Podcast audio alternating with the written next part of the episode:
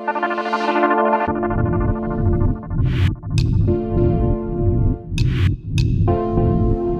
วัสดีค่ะธิติพร ชาญวังสะหรืออาจารย์พีคคุณกำลังฟัง Culture Talk Podcast มุมมองใหม่ๆทิศทางของโลกแห่งวัฒนธรรม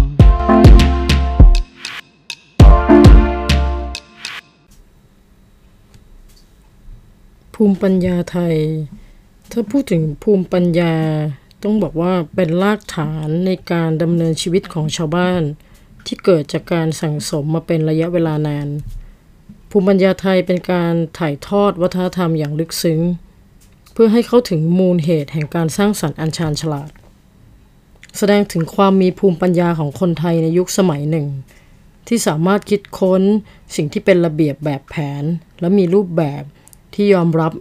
กันภายในสังคมเพื่อเอื้อประโยชน์ต่อการดำรงชีวิตอยู่ร่วมกันในสังคมนั้นๆและยังคงไว้ซึ่งคุณค่าแห่งความงามและศิลปะถ่ายทอดจากรุ่นหนึ่งไปสู่อีกรุ่นหนึ่งด้วยวิธีการต่างๆที่แตกต่างกันไปตามสภาพแวดล้อมของแต่ละท้องถิ่นหรืออาจจะกล่าวได้ว่าภูมิปัญญาไทยเนี่ยได้แสดงให้เห็นถึงศักยภาพความสามารถของชาวบ้านและชุมชนในการปรับใช้วัฒนธรรมหรือใช้ชีวิตในการ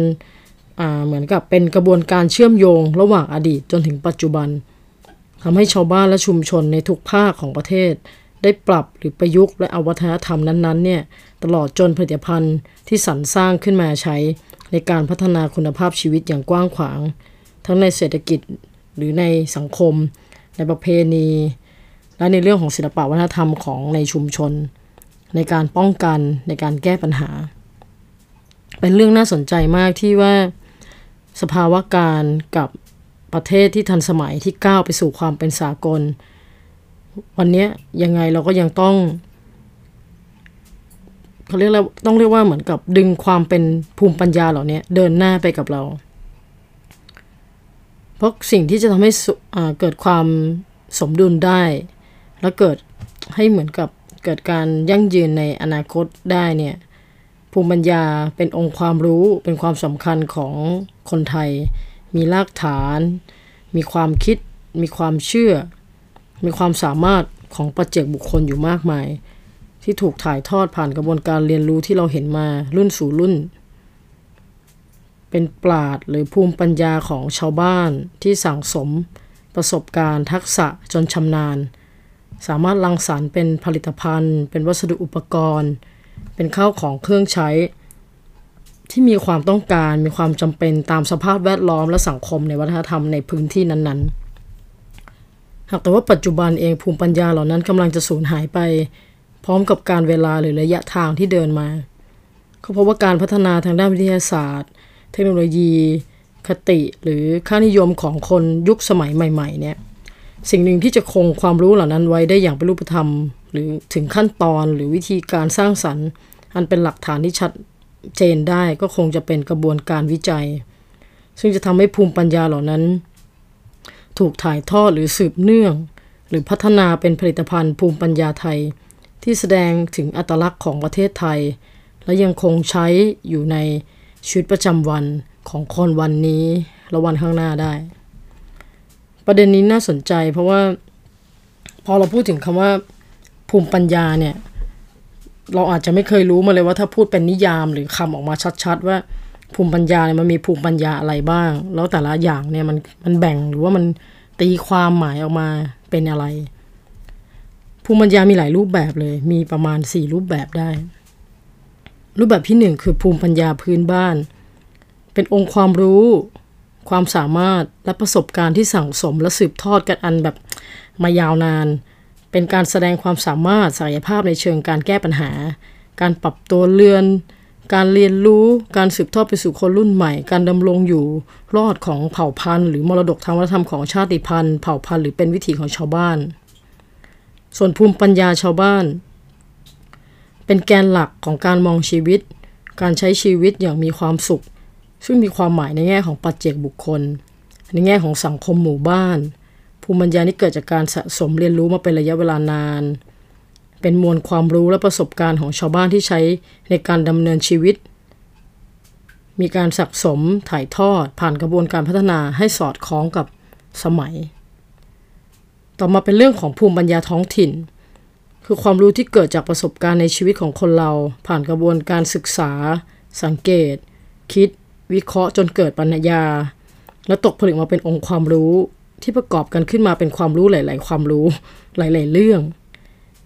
ความรู้ไม่ต้องแยกย่อยออกมาเป็นศาสตร์เฉพาะวิชาแต่เป็นความรู้ที่เป็นภูมิปัญญาท้องถิ่นเป็นความรู้ที่มีอยู่ทั่วไปในสังคมชุมชนและในตัวของผู้รู้เองเป็นการสืบค้นเพื่อศึกษาและนำมาใช้เป็นที่รู้จักเกิดการยอมรับถ่ายทอดและพัฒนาสู่คนรุ่นใหม่ตามยุคตามสมัยสุดท้ายคือภูมิปัญญาไทยภูมิปัญญาไทยเป็นผลของประสบการณ์ในการสั่งสมของคนที่เรียนรู้ปฏิสัมพันธ์กับสิ่งแวดล้อมปฏิสัมพันธ์ในกลุ่มชนเดียวกันและระหว่างกลุ่มชนหลายๆชาติพันธุ์รวมไปถึงโลกทัศน์ที่มีต่อสิ่งเหนือธรรมชาติภูมิปัญญาเหล่านี้เคยเอื้ออำนวยให้คนไทยแก้ปัญหาให้ดำรงอยู่ได้ฉะนั้นผลิตภัณฑ์ภูมิปัญญาไทยรวมๆเราน่าจะเป็นแนวคิดของสิ่งที่เกิดจากการถ่ายทอดวัฒนธรรมโดยการตีความหมายอย่างลึกซึ้งให้เหมือนกับเข้าใจถึงมูลเหตุแห่งการสร้างสรรค์อย่างชาญฉลาดแสดงถึงความมีภูมิปัญญาของคนไทยในยุคสมัยหนึ่ง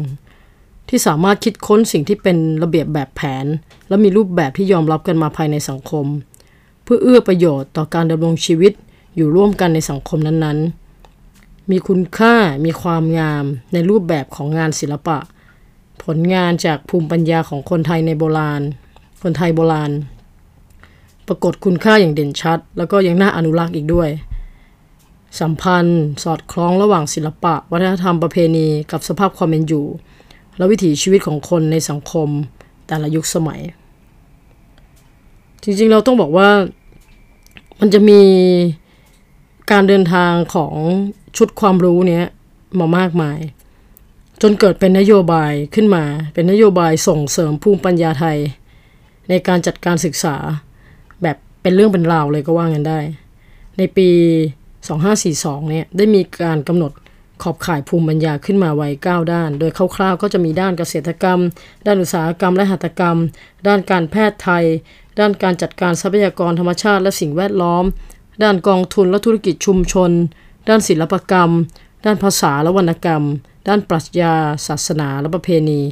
และสุดท้ายคือด้านโภชนาการใดๆก็ตามสิ่งเหล่านี้เองคือการพัฒนาคุณภาพของคนในสังคมบนฐานของคนทุนมนุษย์คือให้มันเกิดแบบสำนึกในคุณธรรมที่มีจริยธรรมในการดำเนินชีวิตที่มีปฏิสัมพันธ์ร่วมกันให้เหมาะสมให้อยู่ในสภาวะการตลอดจนเมื่อออกมาเป็นสินค้าแล้วเป็นบริการแล้วเกิดความนิยมกับความแพร่หลายและยังมีคุณค่ามีมูลค่าต่อทรัพยากรนั้นๆอีกด้วยการเกิดความสำคัญของภูมิปัญญาไทยเนี่ยมีการสืบทอดถ่ายทอดองค์ความรู้ที่มีอยู่เดิมในชุมชนหรือในท้องถิ่นต่างๆเราพัฒนาเลือกสรรปรับปรุงองค์ความรู้เหล่านั้นจนเกิดทักษะและความชำนาญมาแก้ไขให้เหมาะสมโดยที่ไม่มีสิ้นสุดปัจจัยหลักๆก็คือ 1. ความรู้เดิมในเรื่องนั้นๆผสมผสานกับความรู้ใหม่ที่ได้รับ 2. การสั่งสมและการสืบทอดของความรู้ในเรื่องนั้น 3.ประสบการณ์เดิมที่สามารถเทียบเคียงกับเหตุการณ์ประสบการณ์ใหม่ได้ 4. สถานการณ์ที่ไม่มั่นคงหรือมีปัญหาที่ยังหาทางออกไม่ได้ 5. รากฐานทางพุทธศาสนาวัฒนธรรมและความเชื่อดังนั้นเนี่ยคือปัจจัยเหล่านี้จะเป็นเหตุหรือปัจจัยที่ส่งผลให้เกิดการพัฒนาของภูมิปัญญาไทยเมื่อเราเข้าใจถึงเหตุปัจจัยนี้แล้วเนี่ยลักษณะของภูมิปัญญาไทย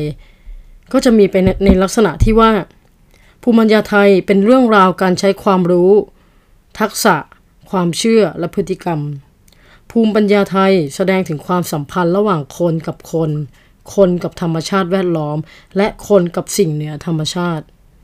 ภูมิปัญญาไทยเป็นองค์ความรู้หรือเป็นองค์รวมหรือกิจกรรมทุกอย่างในวิถีชีวิตภูมิปัญญาไทยเป็นเรื่องของการแก้ปัญหาการจัดการการปรับตัวการเรียนรู้ พื่อความอยู่รอดของบุคคลชุมชนและสังคมภูมิปัญญาไทยเป็นแกนหลักหรือกระบวนทัศน์ในการมองชีวิตเป็นพื้นความรู้ในเรื่องต่างๆและสุดท้ายหรือว่าภูมิปัญญาไทยมีการเปลี่ยนแปลงเพื่อความปรับสมดุลในการพัฒนาการทางสังคมจากที่ฟังมาช่วงนี้มาถึงตอนนี้เราจะเห็นเลยและพบว่าภูมิปัญญาไทยนั้นมีความสำคัญมากๆในการที่เราจะ